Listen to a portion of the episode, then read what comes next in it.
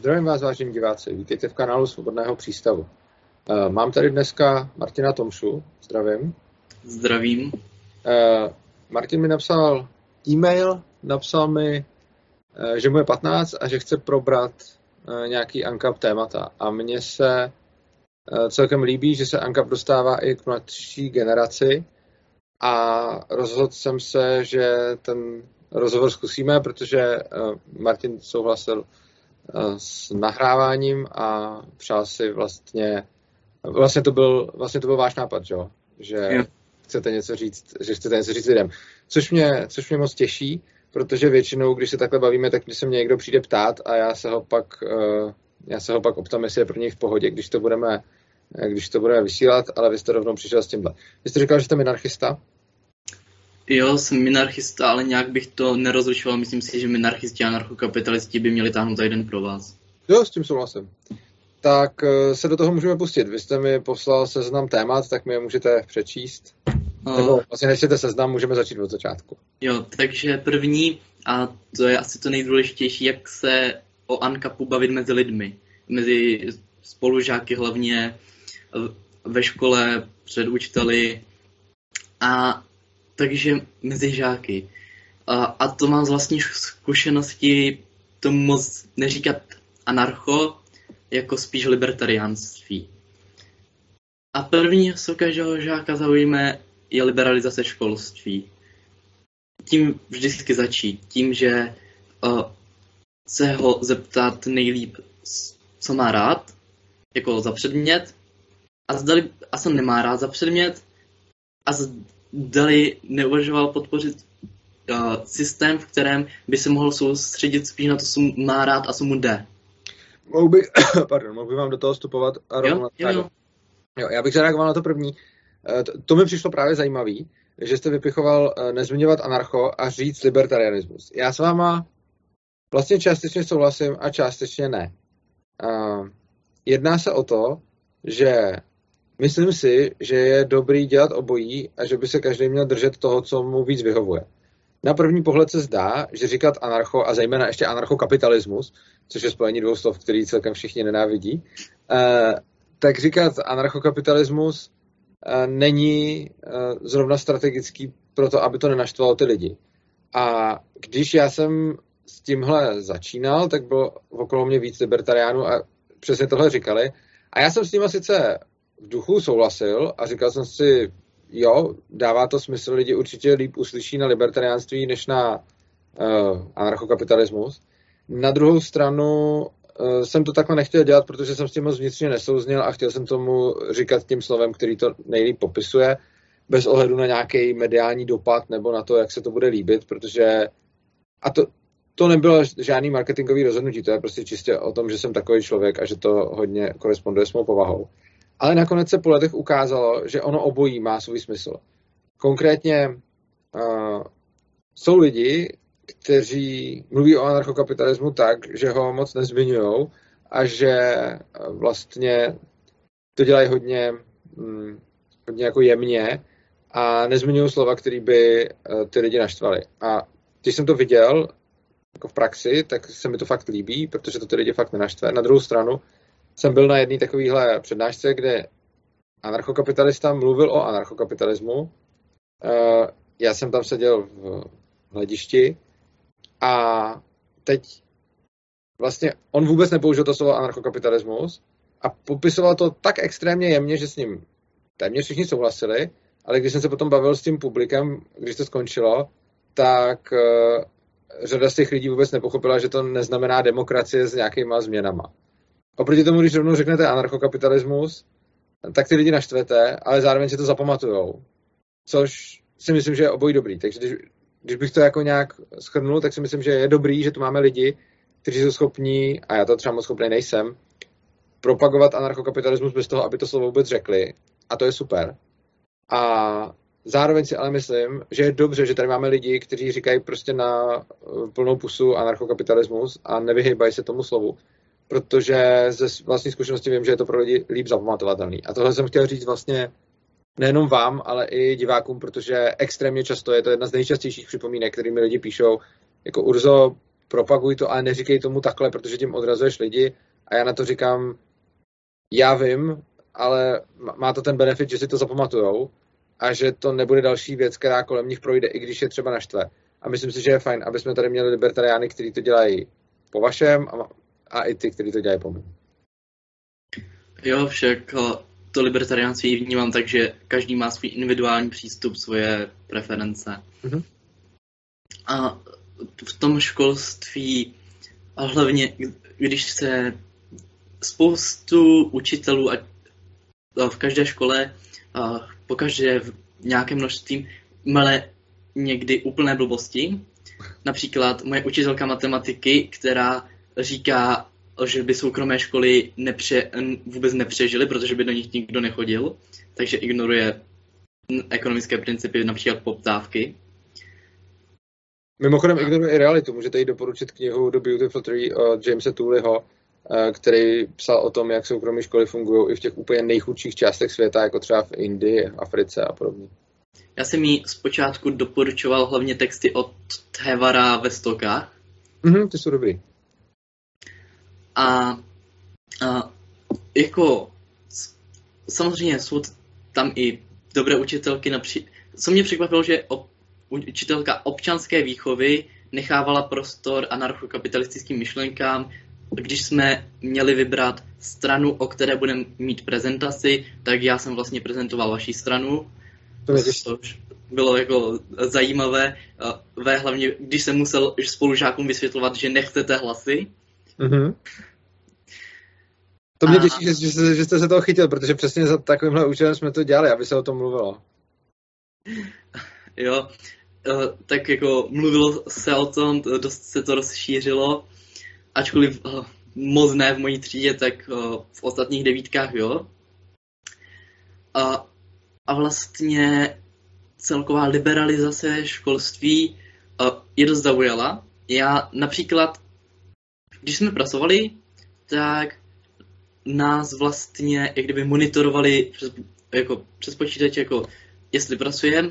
A když jsem vytvořil petici proti uh, tomuto monitoringu, tak jsem skončil na ředitelně, uh, který, a ředitel mi hrozil ředitelskou dudkou. Za petici? Ano, za petici. A proč? Jak byla ta petice, jako čím bylo vlastně obhájeno, že vám hrozil ředitelskou důdku? Ničím. Takže jste jenom, co se stalo, bylo, že vás monitorovali kamerama a vy jste sepsal pe- petici, kam se podepisovali žáci, kteří nechtěli být monitorováni. No jako ne kamerama, ale jakože uh, na počítačích. Jo, takhle, uh, jo, jasně. Jakože, ale jako my jsme pracovali, byla to jenom petice, jinak jsme to zadržovali, byla to petice, byl to návrh a za to jsem skončila ředitelně, což jako mi připadá strašně absurdní. No jasně, ono ta, eh, já se trošičku obávám, že ty školy do nějaký míry odrážejí, odrážejí i obraz potom společnosti, kdy vlastně jako máme svobodu slova, ale do nějakých mezí. A taky lidi rádi mluví o tom, jak máme svobodu slova, ale potom vlastně existuje existují témata ve společnosti, o kterých se mluvit nesmí a jdete za to do vězení, tak uh, ta škola je takový malý model té společnosti, kde sice jakoby vám asi učitelé možná řekli, že svoboda slova je důležitá a nejspíš se o tom učíte v základu společenských věd, ale potom vlastně vytvoříte petici, což je mírumilovný komunikační nástroj a následně jdete za to ředitelné a vám tam vyhrožováno ludkou. No. Jak to dopadlo? Nakonec, nakonec nic? Uh, nakonec z té petice nic nebylo, protože já, já už jsem pak se soustředil na přijímačky, ale dudky. to dudku jsem nedostal, ale musel jsem od, jak kdyby zrušit tu petici, hmm. ale toho ředitele týden na to odvolali. A, souviselo to s tím? To asi ne, ne? Ne, nesouviselo, ale byl jsem rád. Chápu. A, teď a, vlastně ohledně svobody slova, to jsem byl rád za svoji učitelku dějepisu, která nám přímo řekla, svoboda slova je dneska sice silnější, ale je, je hromada cenzury a je mi líto, že spousty věcí je dneska stále cenzurováno. Pěkně. Což jsem od učitelky vážně nečekal. A v naší škole je to takový zvláštní, že učitelé takových těch věd jako matematika, chemie jsou spíš jsou spíš proti tomu, te, a, uh, tomu libertariánství a ti společenský spíš pro, což je taková anomálie oproti těm jiným školám? Zrovna jsem to chtěl říct, že, že, to, že to je anomálie a že daleko spíš na humanitních nebo společenskovědních oborech jsou lidi spíš pro centralizaci mi přijde. I když samozřejmě najdete nějaký všude a taky samozřejmě libertarián na té druhé straně, ale myslím, že to je anomálie. A ještě bych chtěl říct jednu zajímavou věc k těm, eh, k těm učitelům, jak jste zmiňoval, že tam byly nějaký dobrý a tak. Samozřejmě, a tam jako platí taková ta oblíbená věc, jak se říká jako, taková ta, já tomu občas říkám olidismus, jakože to je o lidech. A ono to do určitý míry platí, protože skutečně to, jakým způsobem vás bude někdo vyučovat, závisí do obrovské míry na tom člověku, který vás bude vyučovat. A když vás prostě bude vyučovat uh, anarchokapitalista, který podporuje unschooling, tak to bude vypadat úplně jinak, než když vás bude uh, vyučovat komunista, který má, vzor v pruský karetce a ten jako rozptyl mezi nimi bude obrovský. Přesto bych chtěl právě říct, a, a jsem fakt rád, že máte třeba dějepisářku, která takhle s vámi mluví o svobodě slova a podobně, Přesto bych chtěl říct, že i když spousta těch věcí je o lidech, takže bych skoro řekl, jako, že ten olidismus na tom něco je, ale to bude vždycky.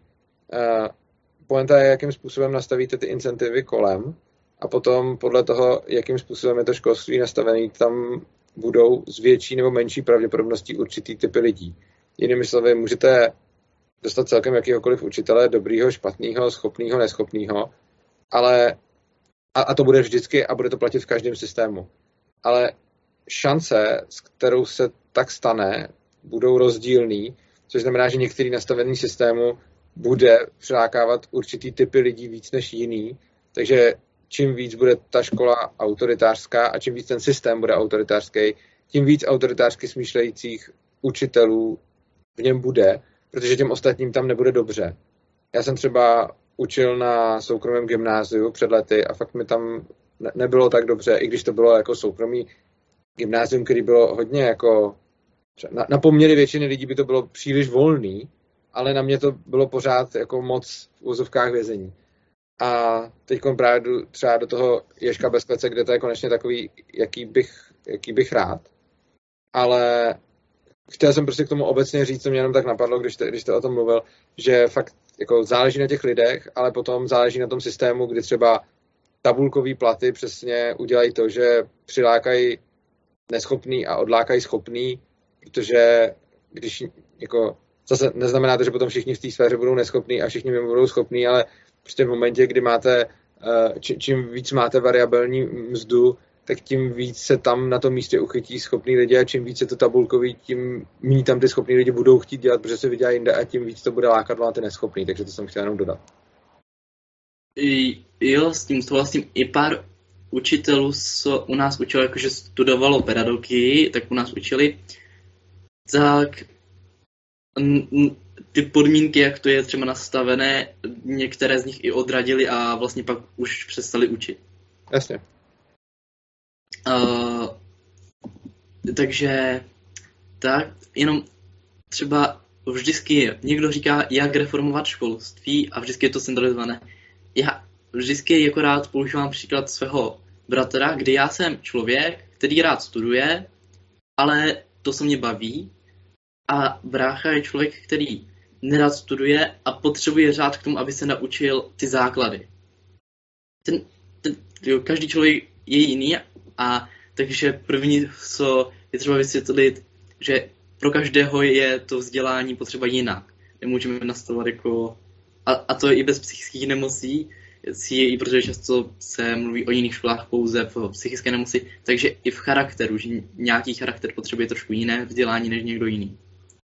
Tady s váma určitě souhlasím v tom závěru, a rozhodně se shodneme na tom, že neexistuje žádná jedna forma vzdělávání, která by byla vhodná pro všechny. A je to zjevný, protože lidi jsou různí a, a jako prostě nedává vůbec smysl, aby zrovna učení, což je jako nějaký dost zásadní proces v životě, protože by zrovna tohle měli dělat všichni stejně nebo velice podobně, když ve všem ostatním i v méně podstatných věcích, věcech si lidi můžou a potřebují vybírat a mají prostě různé preference a když každý člověk má jinou představu o dovolený a někoho bude bavit prostě lézt po horách, jinýho lítat a dalšího bude bavit se potápět a další se radši vykydne na pláž, tak potom je asi naprosto zjevné, že ti lidi budou mít uh, jako jiné potřeby z hlediska právě toho učení. Ale chtěl bych tam možná trošku zapolemizovat ohledně toho, co jste říkal o vašem bratrovi. Um, je teoreticky možný, že jako vy říkáte, že vás baví uh, studovat to, co máte rád.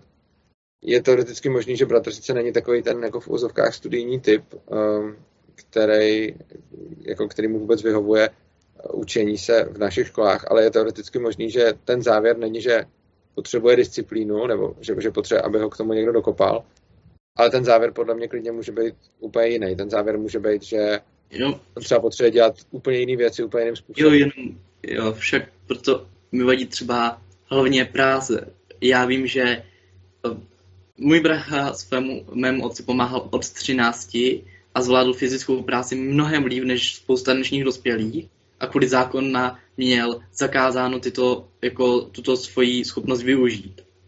Jo. A je, je klidně možný, že třeba vy uh, budete talentovanější na jako mentální práci a váš brácha bude uh, třeba talentovanější na fyzickou práci. A potom mi připadá vlastně možná zbytečné, abyste oba dva měli procházet stejným uh, způsobem vzdělávání, když jednomu z vás je v tom dobře a někam ho to posouvá a tomu druhému zjevně ne. A třeba by ho bavilo něco úplně jiného. Třeba jak jsou víceletá gymnázia, mě strašně vadí, že není třeba víceletá, že není střední odborné učiliště nebo prostě střední škola zaměřená na jeden obor, na které byste taky mohli jít jakože už dřív. To je podle mě jako strašná škoda. A, ačkoliv chápu, že spoustu lidí v devíce ještě neví, co budou dělat, tak já jsem to vlastně viděl od 6. třídy, teď budu studovat programování. Jo. Ale ohledně školství rád používám příměr, že uh, když bychom se všichni měli učit stejně, tak proč všichni neděláme stejnou práci, jakože když s někým debatuju, že proč všichni jenom nekopeme díry. No jasně. Protože by to nefungovalo. Jako já, já si tohle, já to mám zrovna shodou okolností úplně stejně jako vy, že jsem od nějakých svých 12 nebo takhle věděl, že budu programátor, pak jsem jim nakonec uh, nějakou značnou část života byl. A vlastně doteď ještě něco programuju.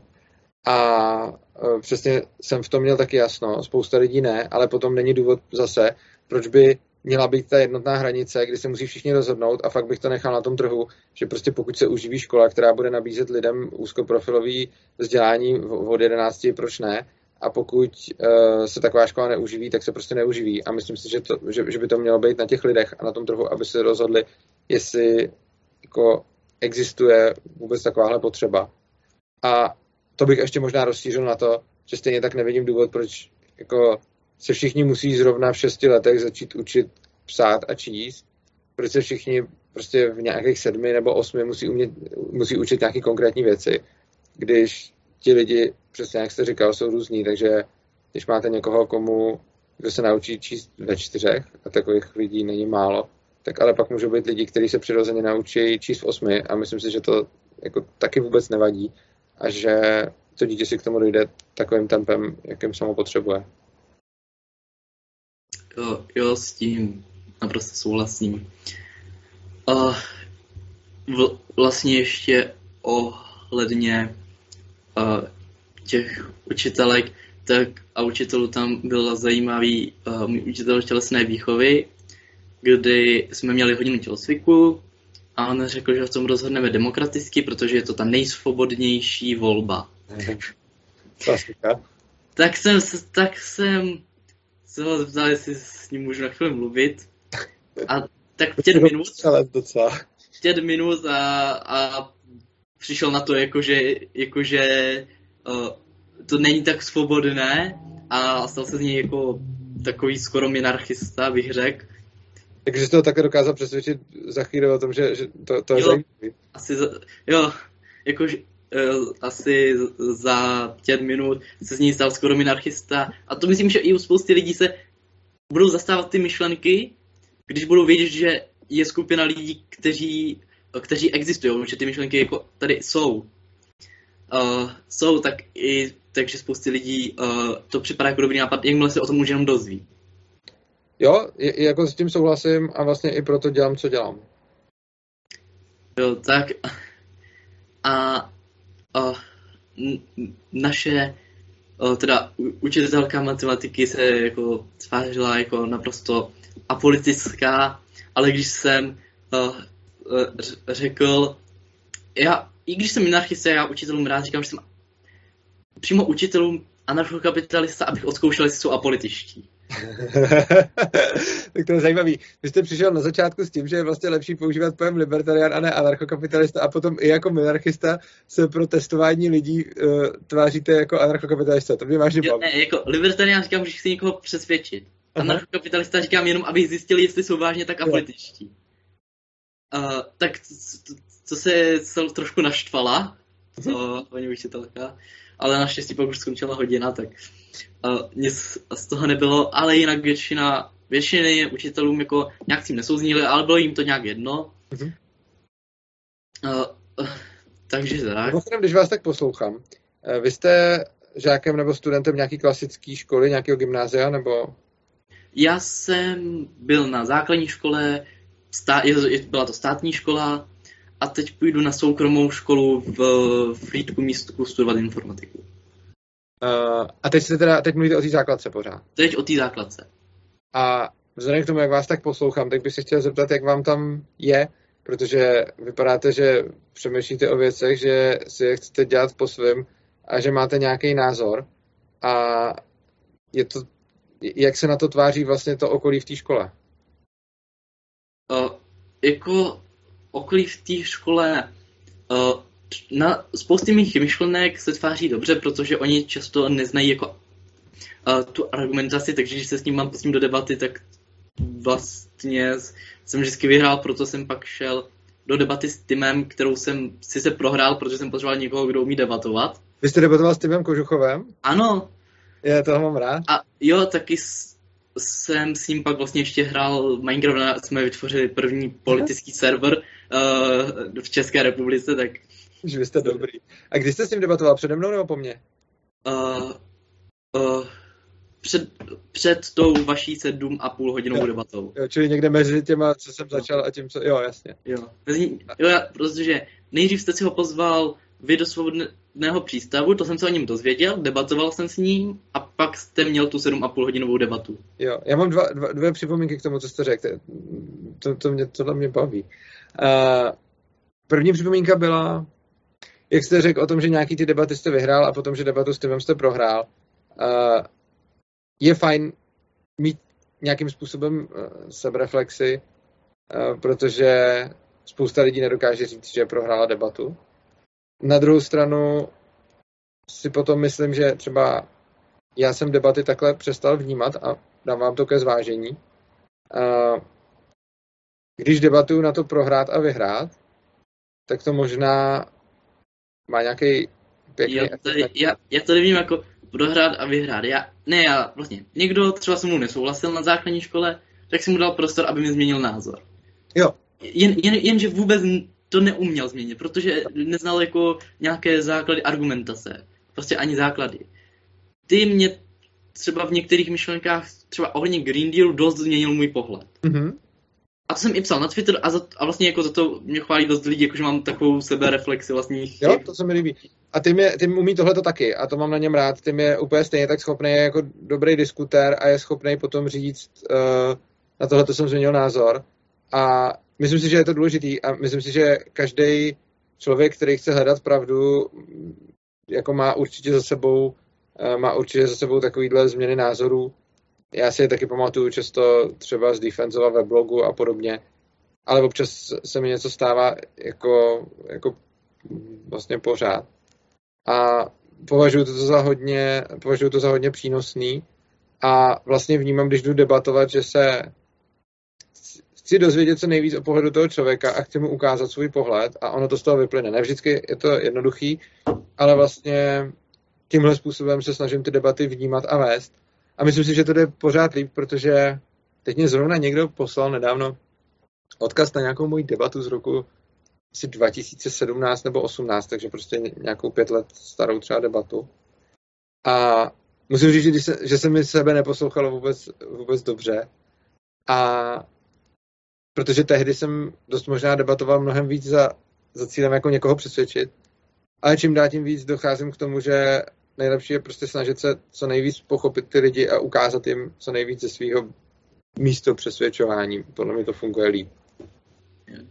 Jenom, jak jste řekl, ty debaty tyhle staré, jo, já jsem se díval jakože i na ty, já jsem se jednou díval jakože na debaty jsem našel o těch nejstarších po ty novější ší a tam jde vidět jako ta změna názoru postupná. Jasně, díky. jo, třeba u Tima jsem rád hlavně, že jak řekl, že změnil názor na svobodu slova, jakože po té vaší debatě o tom, proč by navázovala policii, když byste začal popírat holokaust. Jo, to bylo dobrý, to se mi líbilo. Jo, tak. A to se mi líbilo, že změnil ještě ten názor v té debatě. Když jsme, když jsme o tom začali mluvit, tak řekl, že by zavolal policii, kdybych tady popíral holokaust a pak, jsem, pak jsme si prohodili nějaký dialog a on pak najednou řekl, tak už bych ji nevolal, což pro mě bylo fakt dobrý.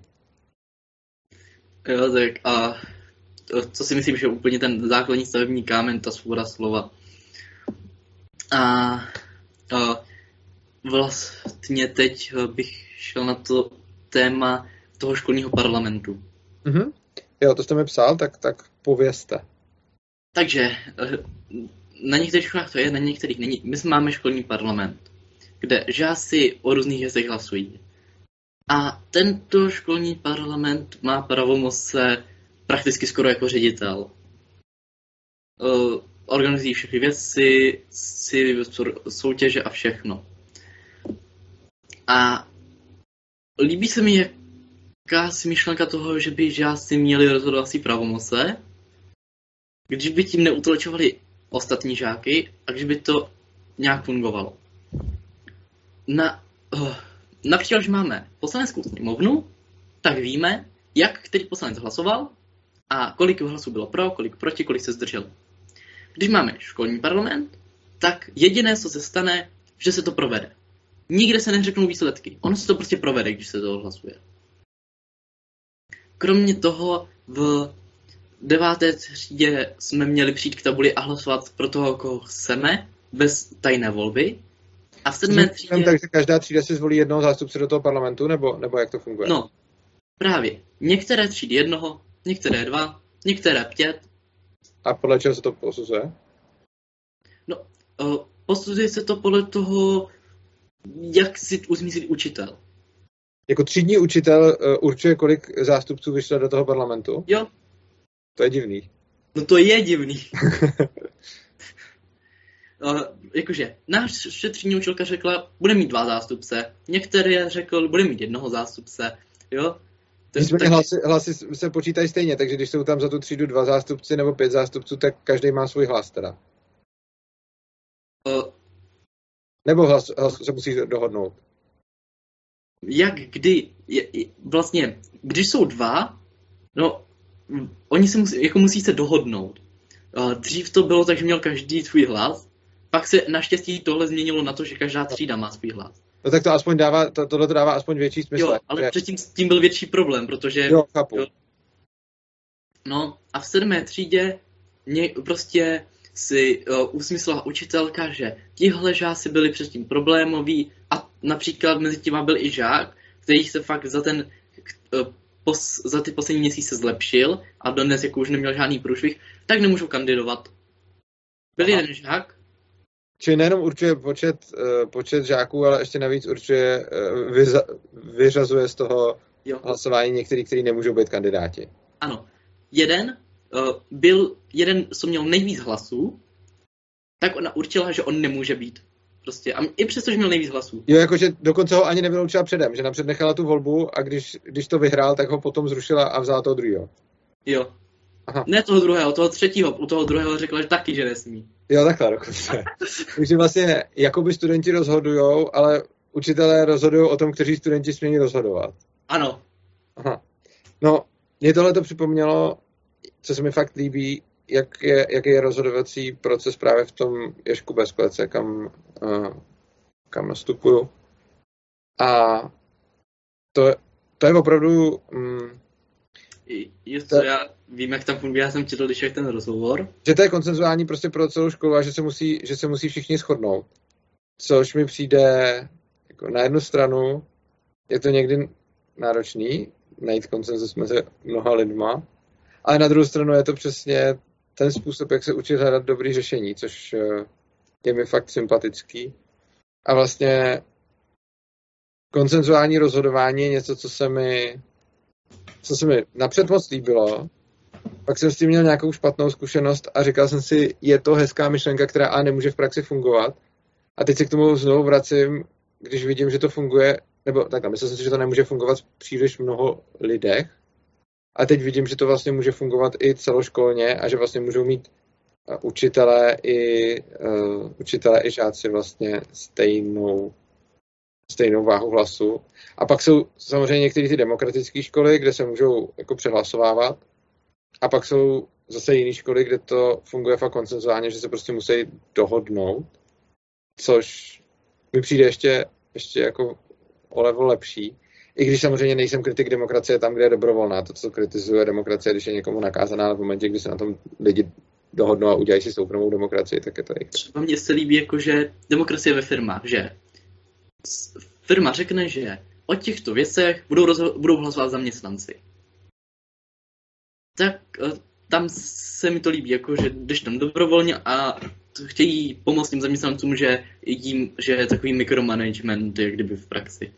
Mm-hmm. A, ale jinak jsem jako proti tomu, jak tam ten školní parlament funguje, což neznamená, že jsem proti těm lidem. On fungoval dobře, ale to jenom na základě toho, že tam byli ti správní lidi. Mm-hmm. Co jsem znal. Uh, a to jako předseda školního parlamentu a místo před, předsedkyně školního parlamentu a místo předseda školního parlamentu, kteří organizovali dobrovolné akce, jo, které byly dobrovolné. Takže já vím, že když by tam bylo jenom pár lidí uspořádáno jinak, takže by to nefungovalo. Mhm, chápu. Uh, tak tohle, tohle vlastně, jako tohle je zase takový ten olidismus, ke kterým se dá říct jo, ale potom samozřejmě závisí na těch incentivách, jaký lidi se tam spíš dostanou a jaký spíš ne. A v momentě, kdy zase je to systém, který funguje takže učitelé vybírají, kdo tam může a kdo nemůže rozhodovat na základě nějaký své vole, tak je to potom způsob, kdy vlastně pořád rozhodují ty učitelé, jenom se to teoreticky zabalí tak, aby to vypadalo, že rozhodují ti žáci. Jo. Protektorát žáci a Morava. uh, jo, uh, však to je ten problém, jakože když něco funguje, ale je to konceptuálně špatné, tak uh, bychom furt měli upravit ten koncept. Mhm, souhlasím. Uh, kromě toho, ke konci už, jako, fungovalo to strašně dlouho, ale nedávno se stala věc, která nefunguje, kdy měli organizovat větší akci a ti lidi se navzájem neuměli dohodnout, jak to fungovalo. Prostě zorganizoval se TGM má talent. Jako Tomáš Garik Masaryk má talent? No, to je škola Tomáše Garika Masaryka, no. proto TGM má talent. No. A napří, vytiskli si plagáty, poslali škole a přímo na těch plagátech napsáno občerstvení zajištěno. Občerstvení nebylo zajištěno. I přes, jako, dáš to přímo na plagát. To, to, to, nějaká, tak to je jako chyba, to se může stát každému. Jo, ale prakticky větš, většina toho pra, vůbec nefungovala v celé té akci, takže... A tak jako to jsou takové věci, kdy, kdy prostě jako, sa, jako selhání organizace nějaký jedné akce podle mě jako v pohodě a může se stát kdekoliv. Jo, jo, však jo. Jako poučili se z toho, tak třeba jestli to budou organizovat další rok, tak už to zorganizují líp. Jako já kdybych viděl, co všechno za akce jsem organizoval a jak se vždycky povedly na poprvé a je to prostě nějakým neustálým chybováním a, a zkoušení. zkoušení. Tak. Můžeme na, na další téma, nebo co, vy jste to tam měl víc, že jo? Jo, měl jsem toho víc. Uh, a ještě... K tomuto, to, to já vás zase nepopohání. Uh, jo, je, uh, jenom ještě to jsem rád, jako, že jsem spojili online, protože jsem až z Moravskoslezského kraje, takže to, to, jsem byl jinak um, s, co jsem se seznámil s pár lidmi na konferenci, co jste mi včera, peníze včera, dnes a zítra. Jo, vy jste byl na konferenci? Jo, já jsem, uh, jo, já jsem vlastně i dost psal, že přijedu až z Moravskoslezského kraje. Aha. Uh, tak tam jsem byl, to uh, bylo zajímavé. a, zajímavé, akorát pak a, jsem tam byl s bráchou a pak jsem musel jít, tak to pak, když tak v tom záznamu vypadá tak, jako by mě to nudilo a už bych šel. Mimochodem, třeba zrovna konference, akce, kterou pořádáme už několik let za sebou, už máme v plánu příští, to by měla být teoreticky v únoru 2023. Doufám, že a... nebude v Severo institutu, tam se nedalo dýchat. Asi bude v Severo institutu, protože je to zatím pro nás asi nejvhodnější prostor, který dokážeme jako v pohodě naplnit. Ale je pravda, že ho možná přeplňujeme. Zase na druhou stranu je trošku problém, že větší prostory už jsou potom moc velký a tenhle prostor je zase o něco menší, a tak uvidíme.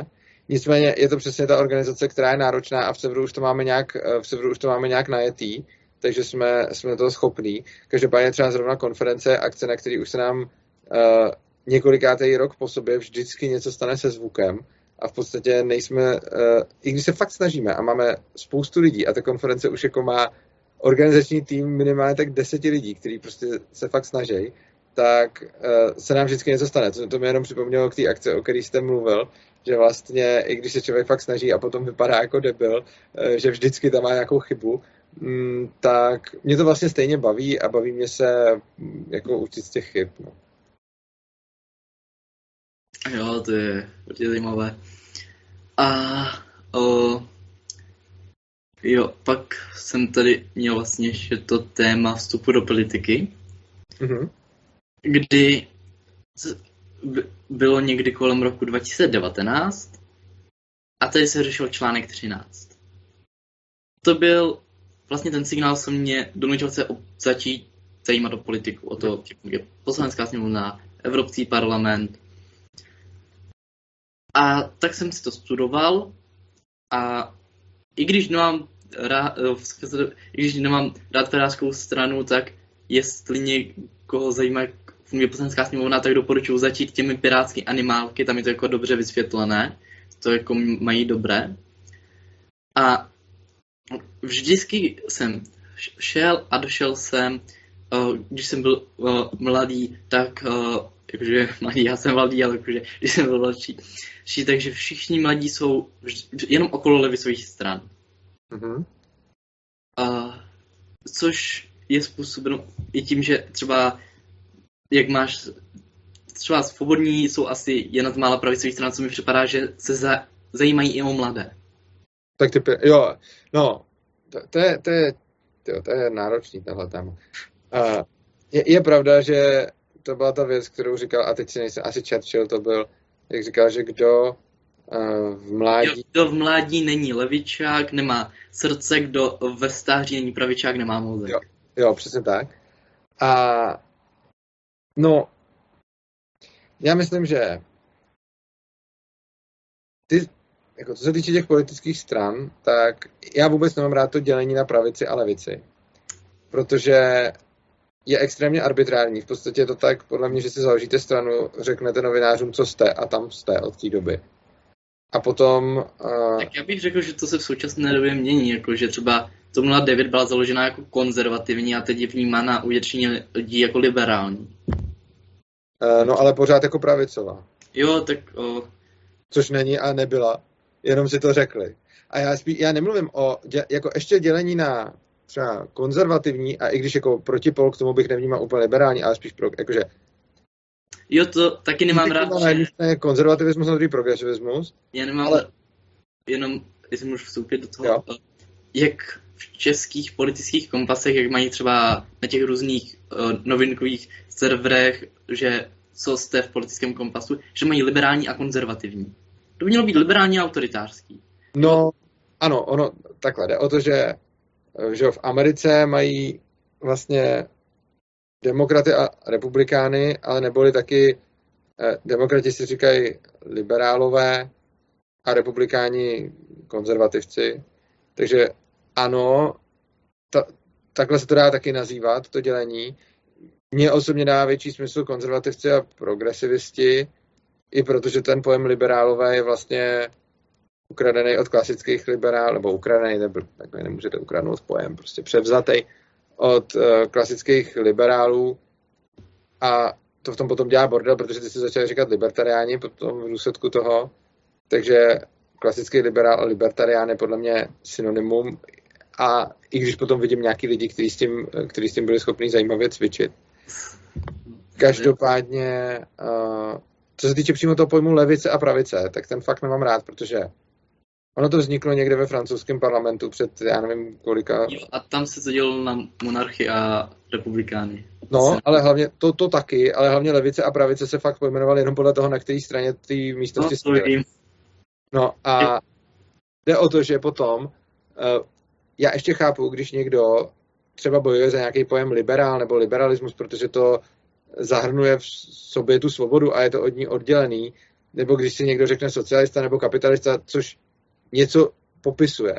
Oproti tomu, čili, čili to slovo je nějakým způsobem mm, k něčemu navázaný a člověk chce třeba pokračovat v tradici toho, co to slovo znamená, například ať už je to slovo svoboda uh, a, a tak dále. Uh, ne, nebo ať je to slovo jako, může to být, že ten kapitalismus, ten taky prostě z něčeho vychází na socialismus. Oproti tomu levice a pravice fakt vychází jenom z toho, co je vlevo a co je vpravo. Respektive, co kdysi dávno ve Francii bylo vlevo a co vpravo. A, ale ani to by mi nevadilo, kdyby uh, se to jmenovalo levice a pravice, ale celkem si pod tím každý představoval něco podobného. Jenže on si pod tím za každý představuje něco úplně jiného. Hmm. Takže na pojmech levice a pravice se moc lidi neschodují a hlavně mám pocit, že uh, to potom vypadá tak, že když řeknu, kdybych řekl, že jsem pravičák nebo že jsem levičák, tak potom stejně budu muset buď vysvětlovat, co to znamená, anebo tím většinu lidí zmatu. A používat pojmy, které vedou potom stejně nakonec jenom ke většímu zmatení, než kdybych je nepoužíval, mi nedává vůbec smysl. A co to zmatení vytváří, je mediální pojetí, kdy si založíte stranu, řeknete médiím, kam patříte a od té doby jste tam. Vy zmínil jste TOP 09, která je pořád vnímaná jako pravicová strana, přičemž není, nebo takhle, podle toho, podle té definice výčtem, který se používá v novinách, tak je, jenže podle této definice výčtem je extrémní pravice nacismus a extrémní levice komunismus, což proč?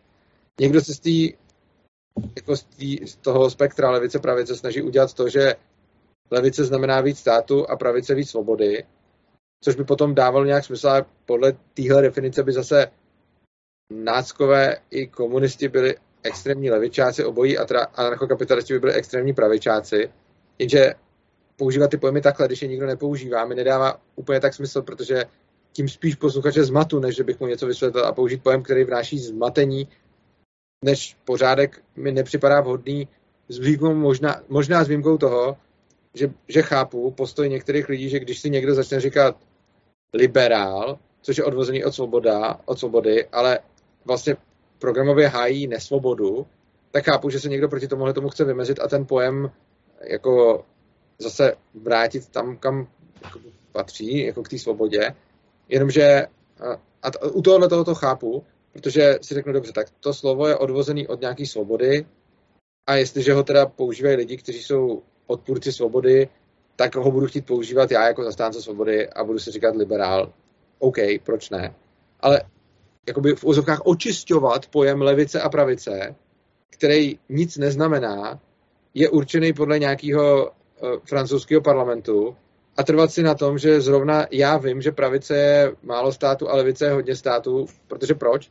Kdokoliv jiný mi může říct, že to znamená něco jiného a já nemám vůbec nic o co se opřít, krom svého vlastního pocitu, že by to tak mělo být, protože to slovo nemá žádný v tomhle jako kontextu svůj inherentní vnitřní význam jako jazykový a zároveň uh, prostě když by mi někdo pak řekl, že dobře, tak prostě levice bude méně státu a pravice bude víc státu, nebo někdo mi řekne, dobře, tak je to dělaný výčtem, jako to vidíme v médiích, tak uh, já proti tomu nemůžu namítat nic jiného než svůj pocit, což to podle mě odlišuje od třeba pojmu liberál, kde můžu říct, hele, jako, když si říkáš liberál, je to odvozený od svobody, ale chceš mi zakázat zbraně prostě třeba.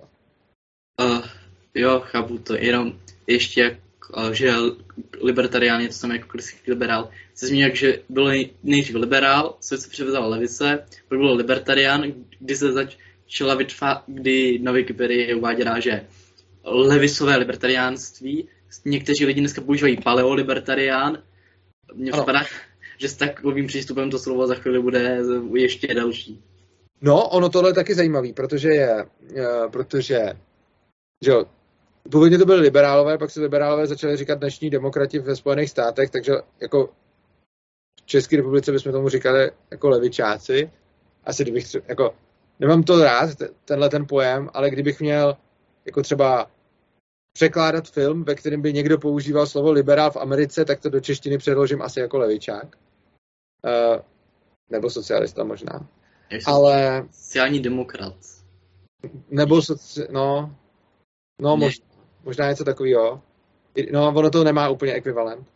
Uh, každopádně, eh, proč, teď jsem se zase, já jsem to říkal z nějakého, jo, že teda potom si ty původní liberálové začali říkat libertariáni a jako máte pravdu, že teďkon, oni jsou nějaký ty bleeding heart libertariáni, což jsou ty vlastně jako v úvozovkách levicoví libertariáni a ti vlastně jsou, pokud jsem to dobře pochopil, zastánci osobní svobody a ne tak moc zastánci ekonomické svobody.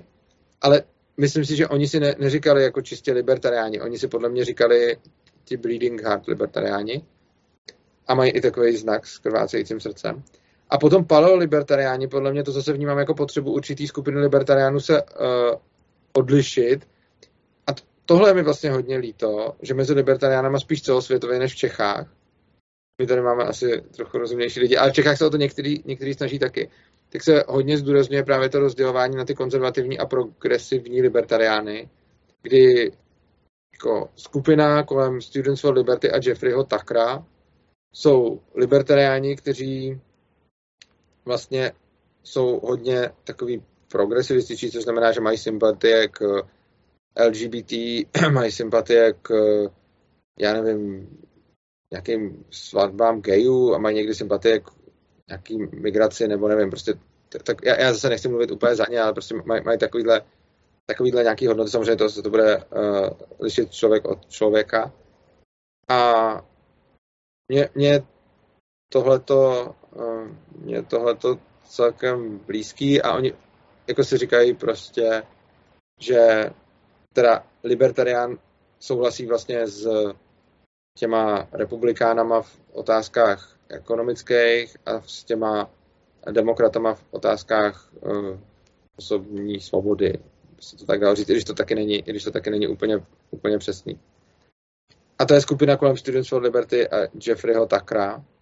A na druhé straně je skupina zejména kolem uh, Hans Hermana Hoppeho a to jsou lidi, kteří často zastávají takový ty víc konzervativní hodnoty, což znamená, že a jako jsou to obojí libertariáni, a, ale tihle, kteří jsou právě kolem, kolem toho, kolem pana Hopeho, tak ti naopak zastávají, jakože nejsou zastánci nějaký LGBT uh, jako agendy a často s tím mají právě ten problém a to, to, to celkem chápu, že spousta z těch LGBT aktivistů a organizací jsou hodně propojený se státem. A já chápu oba dva ty pohledy, kdy na jednu stranu jako takrovci a Students for Liberty říkají, hej, hej jako my nesouhlasíme s propojováním uh, LGBT agenty se státem, ale souhlasíme s tím, aby se mohli brát, aby měli víc, já nevím, aby prostě jako byli, jako že se snaží, aby byli lidma přijímáni podobně jako, jako ostatní. A, a zase chápu tu druhou stranu, která říká, ale my jim vyčítáme, že se neustále spojují se státem, i když asi jako pocitově jsou mi blíž ti, uh, ti takrovci a ti Students for Liberty, tak ale úplně chápu, úplně chápu tu druhou stranu.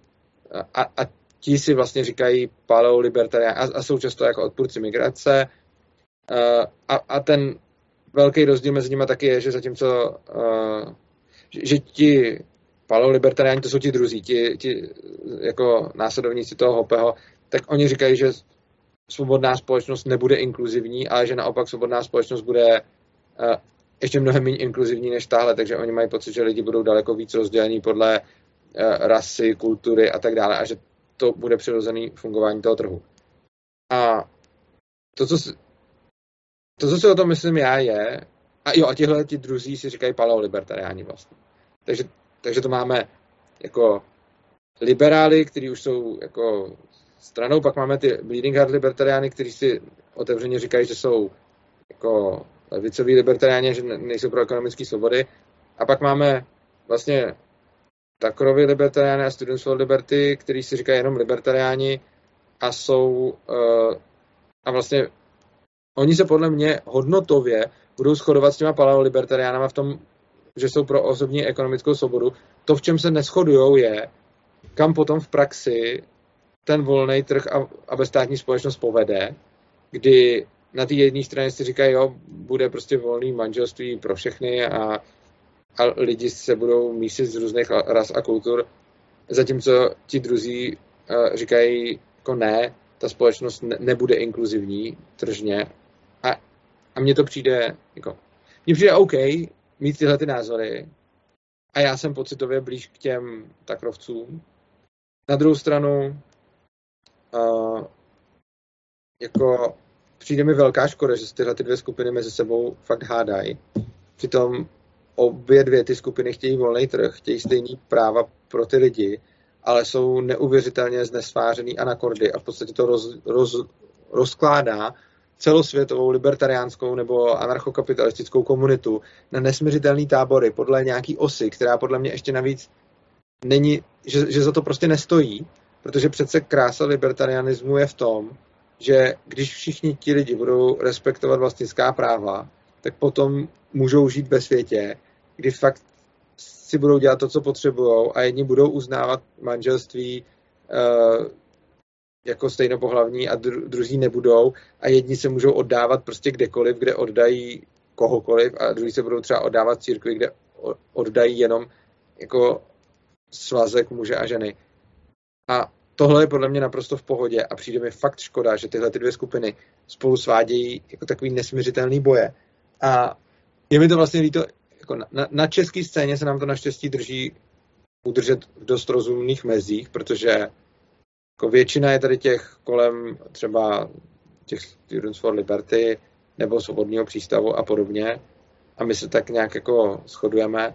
Ale pak jsou tady nějaký jako úplně drobný, malý libertariánský skupinky uh, právě těch paleolibertariánů. Ale a to, co já chci, je s nima spolupracovat. A neustále jim to nabízím a pořád jim to říkám, hej, jako zahoďme tyhle ty spory a pojďme spolupracovat, protože ty spory nedávají vůbec smysl, protože přece chceme svobodnou společnost, kde si každý budeme žít tak, jak potřebujeme.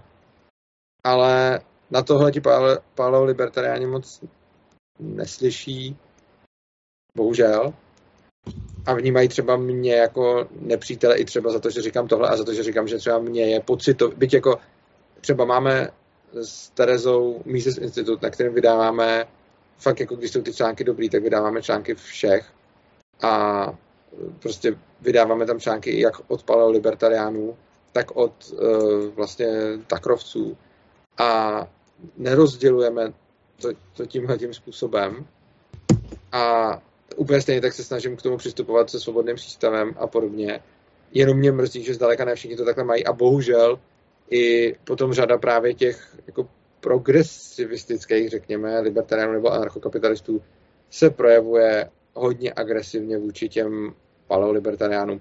Což mi přijde jako škoda, protože, a pokud nás někteří posloucháte, tak bych vás chtěl poprosit, jestli byste nezvážili vlastně nějaký smířlivější přístup Protože potom třeba i mně se hodně těžko jedná s některýma těma paleolibertariánama, kterými třeba říkají, hele Uzo, ale tvoji, uh, tvoji nějací sledující mě urážejí a nadávají mi tady a podobně. A já jim říkám jako, hej, ale moji sledující nejsem já.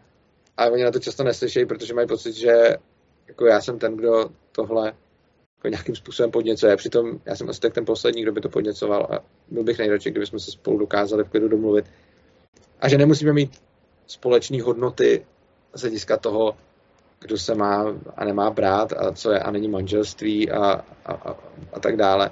Na to, abychom prostě ruku v ruce zmenšovali moc státu. No. Mm. Uh, já jsem vlastně ještě aktivně jako registrovaný příjmec ve Svobodných. A tam mi připadá strašná škoda, že se Svobodní oddalují od toho anarchokapitalismu každým rokem víc. To je pravda.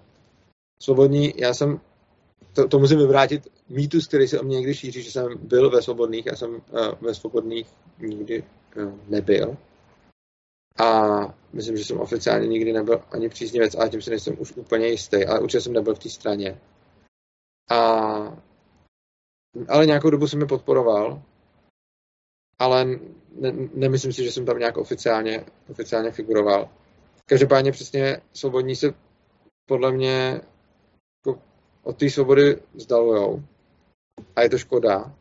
A když jste právě nazýval jako jedinou pravicovou stranu, která míří na mladý, tak možná pravicovou stranou jsou, já nevím, protože to tak vyprázdněný pojem, že to nechci posuzovat.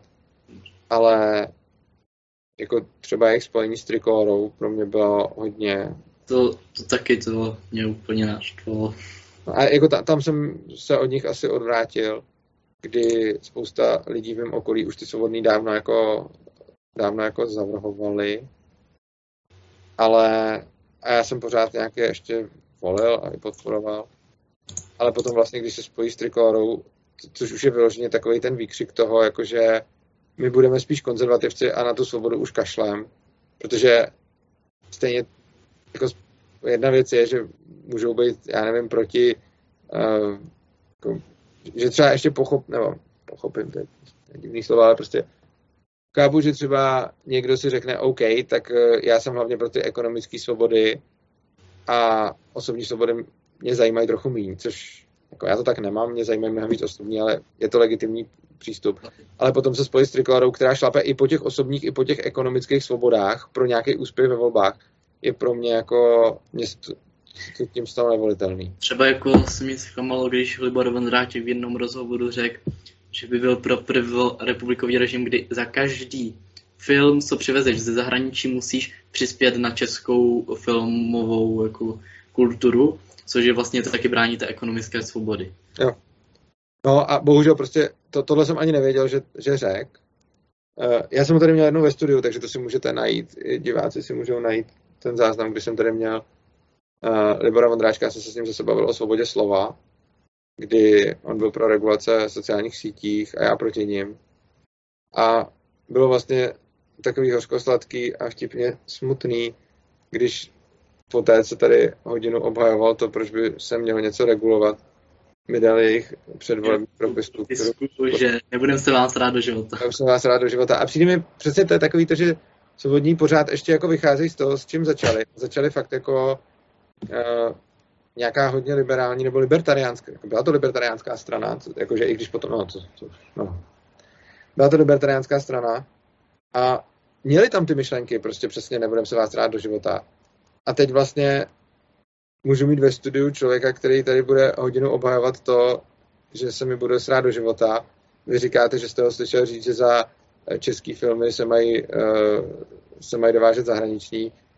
Nemluvě o tom, že, že se... Ne, prostě, že za zahrani, dovážení já, já, já jsem, platit. Za zahraniční filmy se má platit na český, já jsem to také myslel, řekl jsem to, řekl jsem to blbě.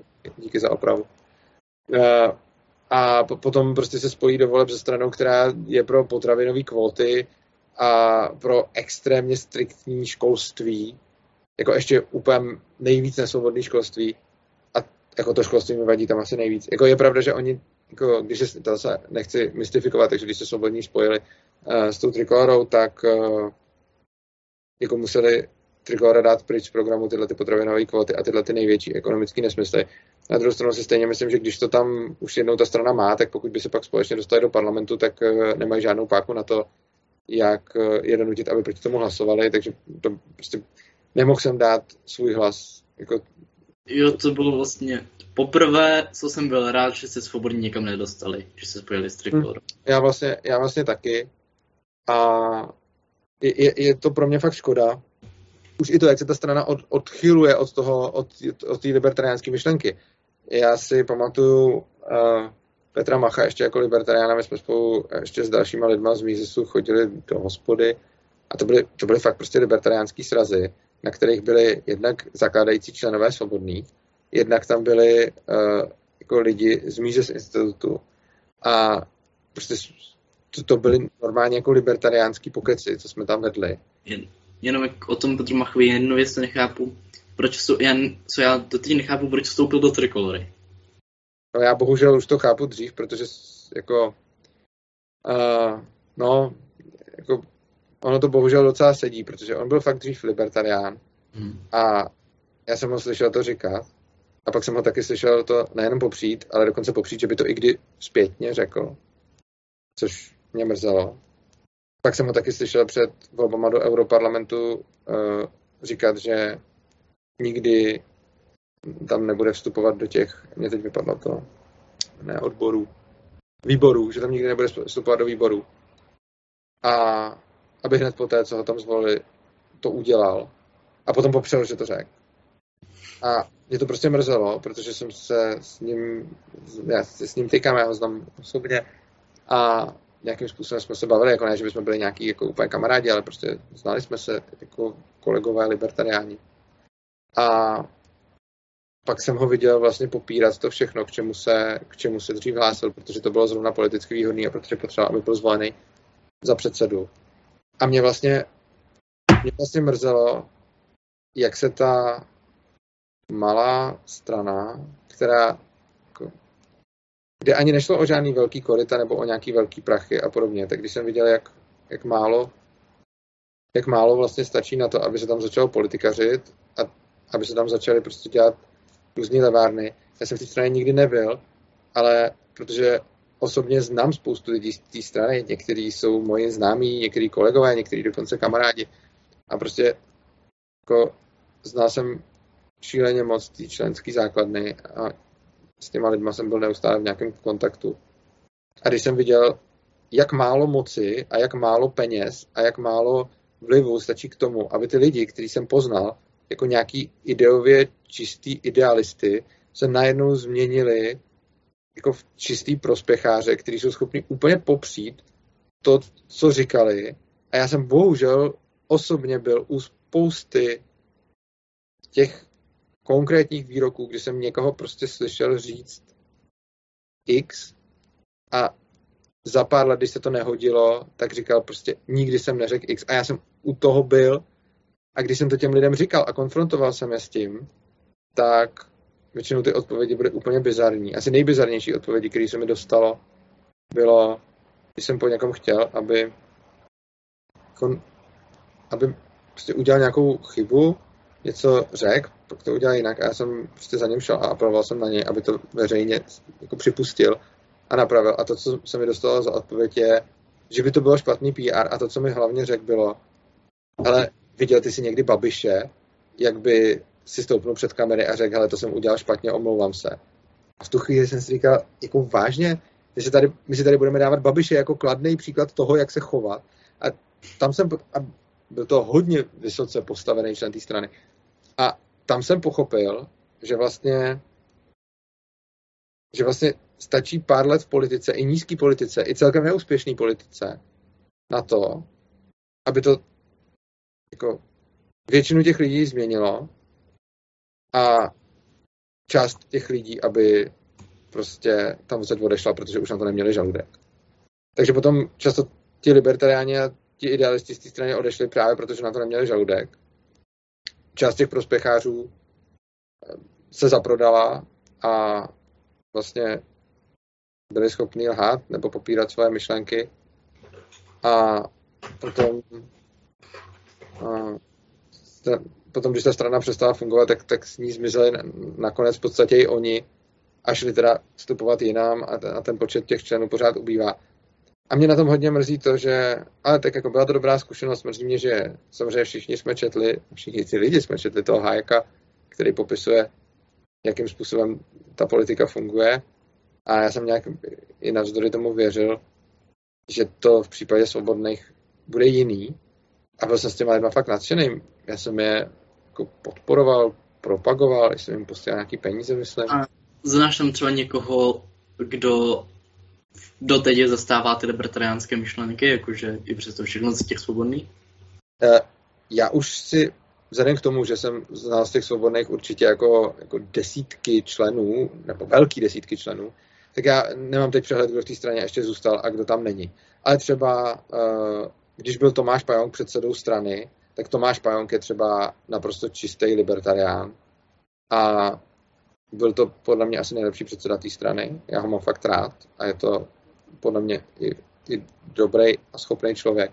Ale on se na to potom přesně vykašlal a potom tu stranu spíš přebírají lidi, kteří libertariáni nejsou. A i když z začátku to byla libertariánská strana a normálně se to v té straně mezi těma lidma říkala, říkalo by to neměli napsáno jako ve stanovách, ale ty lidi se normálně nazývali libertariáni. Takže jsem se v podstatě ve svobodných slova libertarián stalo prostý slovo. A teď jako nevím, jestli ta strana, jako ne, nechci ji jako úplně zavrhovat a říkat jako už nikdy, ale ne, já nechci nic takhle zavrhovat, ale prostě zatím to vidím, že se to fakt jako nějakým způsobem radikalizuje k nějakému konzervativismu a o tu svobodu tam podle mého názoru jde pořád míň a míň, což mi přijde jako fakt škoda.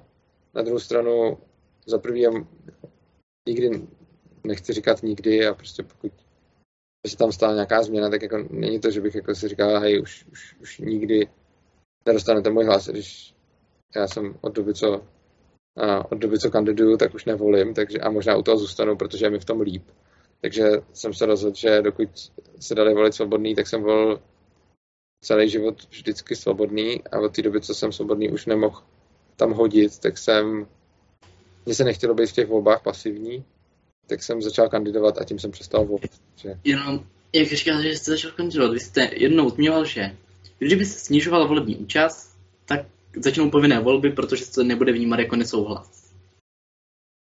Uh, nevím, jestli jsem to řekl přímo takhle, uh, ale myslím si, že když se bude snižovat povinná, uh, když se bude snižovat volební účast, tak stoupá pravděpodobnost, že někdo ty volby udělá povinný. Jo, s, s tím souhlasím, ale jenom uh, vy nechcete hlasy, ale, mě, ale když byste třeba dostali, já nevím, čistě hypotetický příklad, hmm? 20%, a teď byste řekli, že nechcete ani jedno z těch křesel, že nesouhlasíte s tím státem, tak to je přece vyslání toho nesouhlasu. Uh, no to je, ale to, to bych ten nesouhlas vyslal, ale já se vlastně jako volit nechci a nepotřebuji a je mi v tom asi líp. Jo, to. A jako volil jsem, volil jsem dlouho a pro mě osobně jako to bylo stejně nepodstatný a ten důvod, proč jsem to dělal, bylo spíš, že jsem chtěl těm lidem, kterých jsem se nějakým způsobem vážil, zejména třeba toho Tomáše Pajonka, ale byla tam i celá spousta libertariánů v těch svobodných. To, co pro mě byli svobodní a to, co pro mě ta strana měla smysl, nebylo to, že bych čekal, že udělají něco někde v nějakém parlamentu a podobně, ale oni byli platformou, která byla vidět, byla nějakým způsobem slyšet a šířila dobrý libertariánský myšlenky do médií.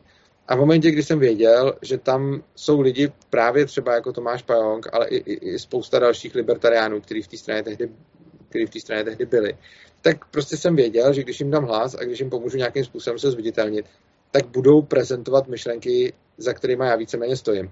A ten hlas jsem jim dával jednak proto, že jsem tím chtěl podpořit ty lidi, který jsem znal, protože řada z nich jsou prostě nějaký moji známí kamarádi, kolegové, Eh, chtěl jsem jim ukázat, že cením to, co dělají a že i když jsem anarchista a moje cesta je jiná, že respektuju tu jejich cestu. Dál jsem jim, jim chtěl dát prostě ten prostor, aby mohli být vidět. Ale od doby, co se ta strana spojí s trikolorou a co jsou pro mě nečitelný a nevím, kdy příště řeknou, vy, jak jste mi řekl, prostě za uh, zahraniční film podpořit český, tak nevím, kdy řeknou prostě, že ty kvóty na potraviny vlastně nejsou tak blbý nápad a kdy začnou prosazovat nějakou úplnou hovadinu, jako prostě třeba striktní školství nebo zákaz unschoolingu, ten už tady zakázaný teda je, ale prostě nevím kdy, ne, nebo prostě když začnou vytahovat tyhle ty témata, tak já prostě už po, s tím nechci být spojovaný a už jim ten hlas dávat nemůžu. Zároveň nevidím nikoho, komu bych ho dával rád a sobě ho dávat nechci, už protože nechci, aby mi ho dávali jiní lidi. Když jsem u těch volbách, jenom jestli můžu mít jeden dotaz. A Myslíte si, že, že je možné, že při dalších volbách do Europarlamentu bude kandidovat vaše strana v koalici s ANO, vytrolíme Europarlament? uh, myslím, že ne, protože uh, já naši kandidaturu nepovažuji za trolling, i když tyhle, mám rád lidi, co trolí volby, ale nepovažuji sám sebe za trola voleb, uh, protože já se snažím skrze volby dávat najevo nějaký můj politický postoj. A jestliže můj politický názor není kompatibilní s tím, abych někde vykonával politickou funkci, tak mi volby připadají jako rozumný způsob, jak dát svůj politický názor najevo, řekněme. A nevnímám svoji stranu jako trolící stranu, i když nechci hlasy. Vnímám svoji stranu jako platformu k tomu, jak sdělit svůj názor, což podle mě není trolling. Na druhou stranu, trolling voleb je mi sympatický, takže ano, vytrolíme Europarlament a podobné strany by teoreticky můj hlas jako dostat asi mohli. A já mám takovou vnitřní, jako takový vnitřní nastavení, že uh, že ve volbách budu buď kandidovat nebo, nebo hlasovat. A tak asi, když budou zase nějaký volby, kde nebudu kandidovat, tak tam ten hlas, tak tam ten hlas uh, hodím. A přesně jako ano, vytrolíme Europarlament, by můj hlas mohl dostat, ale nešel bych s nimi do koalice, oni si mnou asi taky ne, teda já nevím, ale předpokládám to. Ale nešel, a myslím, že by se, se mnou nešli do koalice ze stejného důvodu, že zatímco oni ty volby trolej a dělají si z toho legraci, a to je super, tak já ne a podle mě ze stejného důvodu, proč já bych nešel do koalice s nima, protože trolej, oni by nešli do koalice se mnou, protože netrolej. Myslím, že bys váma šli do, do, koalice právě z toho důvodu, že trolí a nepotřebují a nemají jak si co ztratit, tak já si myslím, že by šli s váma do koalice. Jako já si myslím, že spíš ne, ale hlavně já bych s nima nešel. Jo, to chápu. Jediný, s kým bych šel do koalice, by byla prostě nějaká libertariánská strana. Ale vlastně mi to ani nedává smysl, když nechceme hlasit, tak proč jít do koalice. Jo, jo, jo, já jenom to, uh, to mě tak napadlo s tím. Jo, je, jak jsme se o těch politických stranách, tak já třeba v 18 si s bratrancem ještě pár lidmi založil libertariánskou stranu, ale furt se bojím i toho, že to dopadne jako s těma svobodníma. Tohle, mimochodem, jako, a, já nevěřím, že to dopadne dobře, ale i tak, pokud to uděláte a budete libertariáni, tak vás budu podporovat, i když nebudu věřit ve váš úspěch. A to z toho důvodu, že fakt hodně cením každýho, kdo je aktivní, kdo jde a něco dělá. A tím pádem potom respektuju i třeba lidi z opačné části spektra, kdy spousta lidí nechápe proč. Ale já mám prostě rád, když lidi tvořejí, když jsou aktivní, když chtějí něco dělat a když nesedějí. Mě to milí, protože jsem sám takový, takže... Jenom mi to připomíná jedno, co říkal bratíček, že je mi jedno, kdo Ukrajině pomáhá, jestli je to pravičák nebo levičák, jsem rád, že, že Ukrajincům pomáhá. Já to takhle úplně nemám, protože si myslím, že spousta těch, uh, spousta těch uh, aktivit, které jsou proti svobodě, tak bych byl možná radši, kdyby nebyly, což ale neznamená, že nemůžu uh, cítit nějakým způsobem respekt k tomu člověku, který to dělá za to, že je činorodej. A pokud vy založíte stranu, tak si myslím, že nemyslím si, že uspějete, protože si nemyslím, že to je ta cesta. A tím uspějete, nemyslím nutně ve volbách. Já třeba jako ne, není pro mě až takový problém. Neuspějeme v tom vydržet být libertariáni. Ano, myslím, to že... Toho se i obávám, jakože ale myslím, že to správně, jako myslím, že s touhletou obavou uh, zvyšujete šanci, že to vydržíte, protože když už do toho jdete s tou obavou, tak je velice pravděpodobný, že uděláte všechno pro to, aby jste v tomhle směru neselhali. A pokud to fakt uděláte a když vás tak vidím, jak jste aktivní, tak si umím představit, že, tak, že to uděláte a já vás podpořím. Já podpořím libertariánskou stranu, i když nevěřím v politickou cestu, ale dělám to ze dvou důvodů. Za prvé, mně se fakt líbí, že to jako libertariáni, to, co děláme, my děláme dobrou práci jako libertariáni tady v Čechách. Když se podívám na to, kdo před deseti lety věděl o libertariánství, anarchokapitalismu a podobně, tak šíleně málo lidí. Já rád říkám v Československu, protože mě před... Do, I třeba na internetu, když se koukáte, kdybyste žili jenom na internetu, tak vám připadá, že se Československo nerozpadlo. Mm-hmm. A vlastně to je, prav, to, to, to je dobrý postřeh. Uh, já jsem, já mám hodně rád Slováky a slovenštinu. Uh, a vlastně cítím to podobně jako vy. Každopádně, když potom vidím, jak silná je česká libertariánská komunita a jak se rozrůstá a máme vzhledem k počtu obyvatel jednu z nejsilnějších takových komunit na světě, uh, tak ten stav je tady skvělý. A já jsem fakt rád za to, že to každý děláme jinak, že tady máme prostě svobodný přístav, Students for Liberty, Libertariánský institut, Liberální institut, že tady máme prostě spoustu lidí, kteří něco dělají, každý má svoji vizi, každý to dělá po svém a spolupracujeme spolu, jde nám to dobře a šíříme ty myšlenky. A já, nem, já to dělám tak, jak já to považuji za správný a to, co si myslím, že bude efektivní a dobrý a to, co bude fungovat, ale zároveň jsem dost pokorný k tomu, abych věděl, že to nemusí fungovat, že se můžu plést a že pravdu může mít kdokoliv jiný. Takže ten první důvod je, že i když nevěřím tomu, že politická cesta může fungovat, tak co když máte pravdu vy a ona zafunguje, tak pokud jo, tak budu rád. A já, jenom, já si přímo nemyslím, že politická cesta jako může fungovat, ale že může pomoct. Že... Jo, eh, a to je ten druhý důvod, který k tomu mám. Eh, já věřím tomu, že pokud by se založili libertariánskou stranu, takže ta strana bude platformou, která bude něco sdělovat do médií a která bude vést dialog. A já věřím ve vedení dialogu. Věřím v to, jakože, věřím v to, že cesta, jak měnit věci, je evoluce a mírový dialog. To jsou, v to věřím hodně hluboce. A vy, pokud budete mít libertariánskou politickou stranu, tak chtě nechtě budete ten dialog vést. A tohle je něco, co, čemu já budu fandit.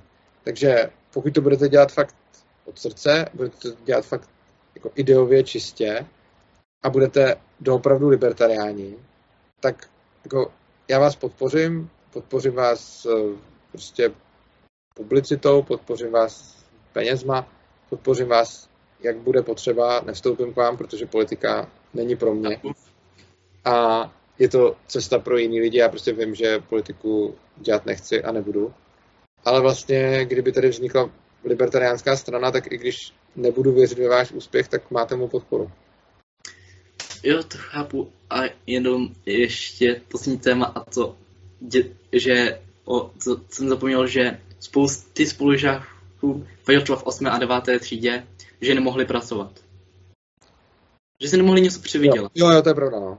Že si nemohli něco přivydělat, nebo třeba uh, mně je 15, uh, uh, jsem teda podnikavý, já jsem třeba uh, obcho- já jsem třeba vexloval zloté, když jsme jeli do Polska, proto, protože spolužáci neměli, tak jsem jim vexloval zloté. A že nemůžu legálně podnikat. Kdy, uh, když chci. A to není nějaký velký podnik, ale že se nemůže, že to otevřít ani stánek. Mm-hmm. Bez Jo, s tím, s tím souhlasím, myslím si, že k tomu jsou dvě, dvě témata. První je dětská práce jako taková, která přesně jako... Hmm, samozřejmě nikdo nechceme, aby děti radši pracovaly, než aby si hráli a měli, měli hezký dětství. Na druhou stranu výjimka je, pokud se to dítě samo chce. A zákazy dětské práce potom vedou k tomu, že děti si nemůžou vydělávat na brigádách, i když chtějí, což mi přijde jako škoda. A potom ta druhá věc je... Ještě, kromě ano. toho, každé dítě si třeba přestává hrát v jiný věk. Ano, přesně tak. To, samozřejmě, ten věková hranice, to jsme řešili s Timem na, na tom streamu, ta věková hranice mi taky nedává smysl, že je jako jednoznačně daná. Každopádně potom, jako, když máte dostatečně vyspělou společnost, nebo spíš bohatou, než vyspělou bych řekl, tak není nutný, aby tam děti pracovaly a taky tam ta dětská práce mizí sama. A ty děti prostě pracovat přestávají proto, že je i ekonomicky výhodnější je poslat studovat. Nemluvím o tom, že ty rodiče mají typicky rádi svoje děti, ale i tam, kde nemají, tak je typicky ekonomicky výhodnější ty děti poslat studovat. A, a ve společnostech, kde ta dětská práce je rozšířená, tak to je proto, že ty společnosti jsou chudý a že to nakonec i pro toto dítě, jako, ono je to hrozný, že to dítě musí pracovat, ale je to pořád lepší, než aby umřelo hlady, asi i pro něj. A pak prostě jsou jako rodiny, jako v některých chudších zemích, které prostě mají tu strategii takovou, že třeba nejstarší dítě pošlou studovat a celá, celý zbytek rodiny někde maká na poli, na poli a živí to dítě, aby to dítě až potom vystuduje, mohlo zpětně se postarat o tu rodinu. A spousta, existuje spousta jako strategií na to, jak ta rodina hmm, to prostě dělá, aby, aby přežívali. A ty státní zásahy tomu často můžou i uškodit, protože já samozřejmě nejsem zastáncem dětské práce, ale jsem asi věč, i když bych si měl, jako ono to většinou není ten výběr jako dětská práce anebo příjemný život, ale většinou bych spíš řekl, že jsem větším zastáncem dětské práce než dětské smrti. Protože to je často ten výběr.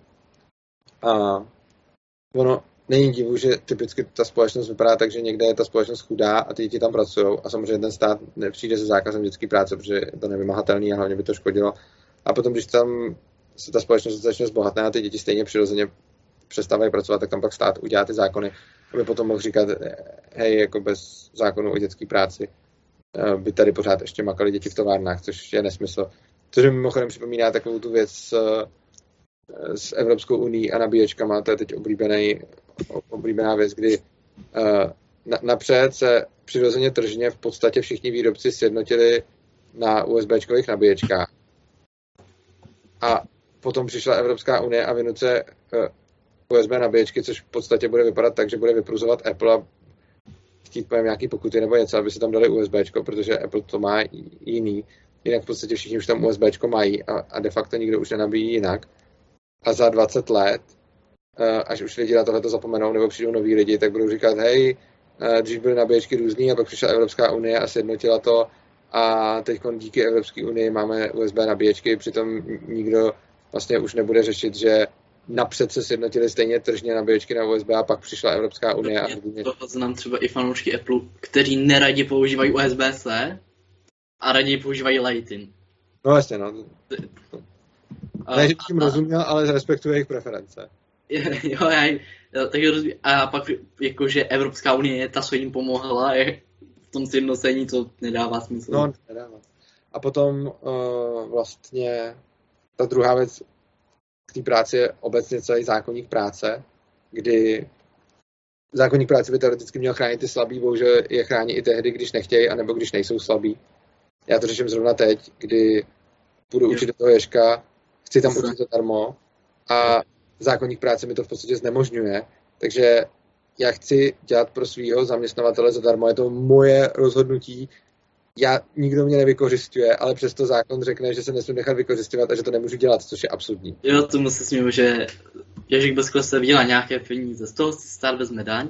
Přesně. Pak, pak to zaplatí vám, z toho si stát vezme daň, vy to dáte Ježku Bezkle se z toho si stát vezme daň, za to, že vás ochrání před něčím, co nechcete. Jo, přesně tak. A ano, takže to, jak to budu nakonec dělat, je, že si musím nechat zaplatit ten plat a potom jim to vrátím zpátky jako dar, a je to přesně to, že to jediné, co pro mě ten stát v tomhle ohledu dělá, je, že si nějaký ty peníze bere a já potom vlastně zdaněný peníze pošlu jako do darem, no, což je, což je absurdní. Takže a, a prostě zákonník práce je absurdní. On by mohl fungovat jako doporučení. Mohl by fungovat pro ty, kdo chtějí, ale mě by určitě být možnost opt-outu, aby se zaměstnavatel i zaměstnanec domluvili, že prostě to chtějí jinak a že se chtějí dohodnout jinak. A svobodný dohodě dvou lidí podle mě nemá kdo co bránit. Myslím, že by mohl fungovat jako takový tržní standard. Jak chce sjednotit OSB, že by se sjednotili prostě hmm. na dodržování no, těch pravidel. Mimochodem, to je ještě to, jako ještě chci říct možná poslední věc, často, když je námitka, že v anarchokapitalismu by bylo hodně byrokracie, protože teď jsou na to zákony, ale pak by to muselo být všechno ve smlouvách. To není vůbec pravda. Ono by samozřejmě existovaly nějaký balíky norem, nějaký best practices, nějaký eh, standardy, na který by se v těch smlouvách dalo prostě odkazovat. Takže můžeme mít pracovní smlouvu, akorát, že místo, aby tam bylo napsáno, že se řídí tím a tím zákonníkem, tak se může odkázat do libovolného textu, který není nutně zákon. Už jenom, že stát v ničem není efektivní a není efektivní ani v automatizaci. Zatímco volný trh je efektivní v automatizaci. Mm-hmm, Takže, tak, to, ode mě je to asi všechno. Tak jo, já vám moc děkuju. Bavilo mě to. Uh, vlastně doufám, že založíte tu stranu. Jsem rád, že jste takový činorodej a doufám, že vás to nepustí. A když budete za tři roky tu stranu zakládat, tak se mi můžete ozvat a můžeme to společně nějakým způsobem probrat, protože vám určitě fandím. Tak se mějte krásně. Já vám děkuji za přínosný rozhovor a děkuji zároveň i všem divákům eh, za pozornost a za to, že se na nás koukali. Tak se mějte krásně, mějte se rádi a uživejte se života. Naschledanou.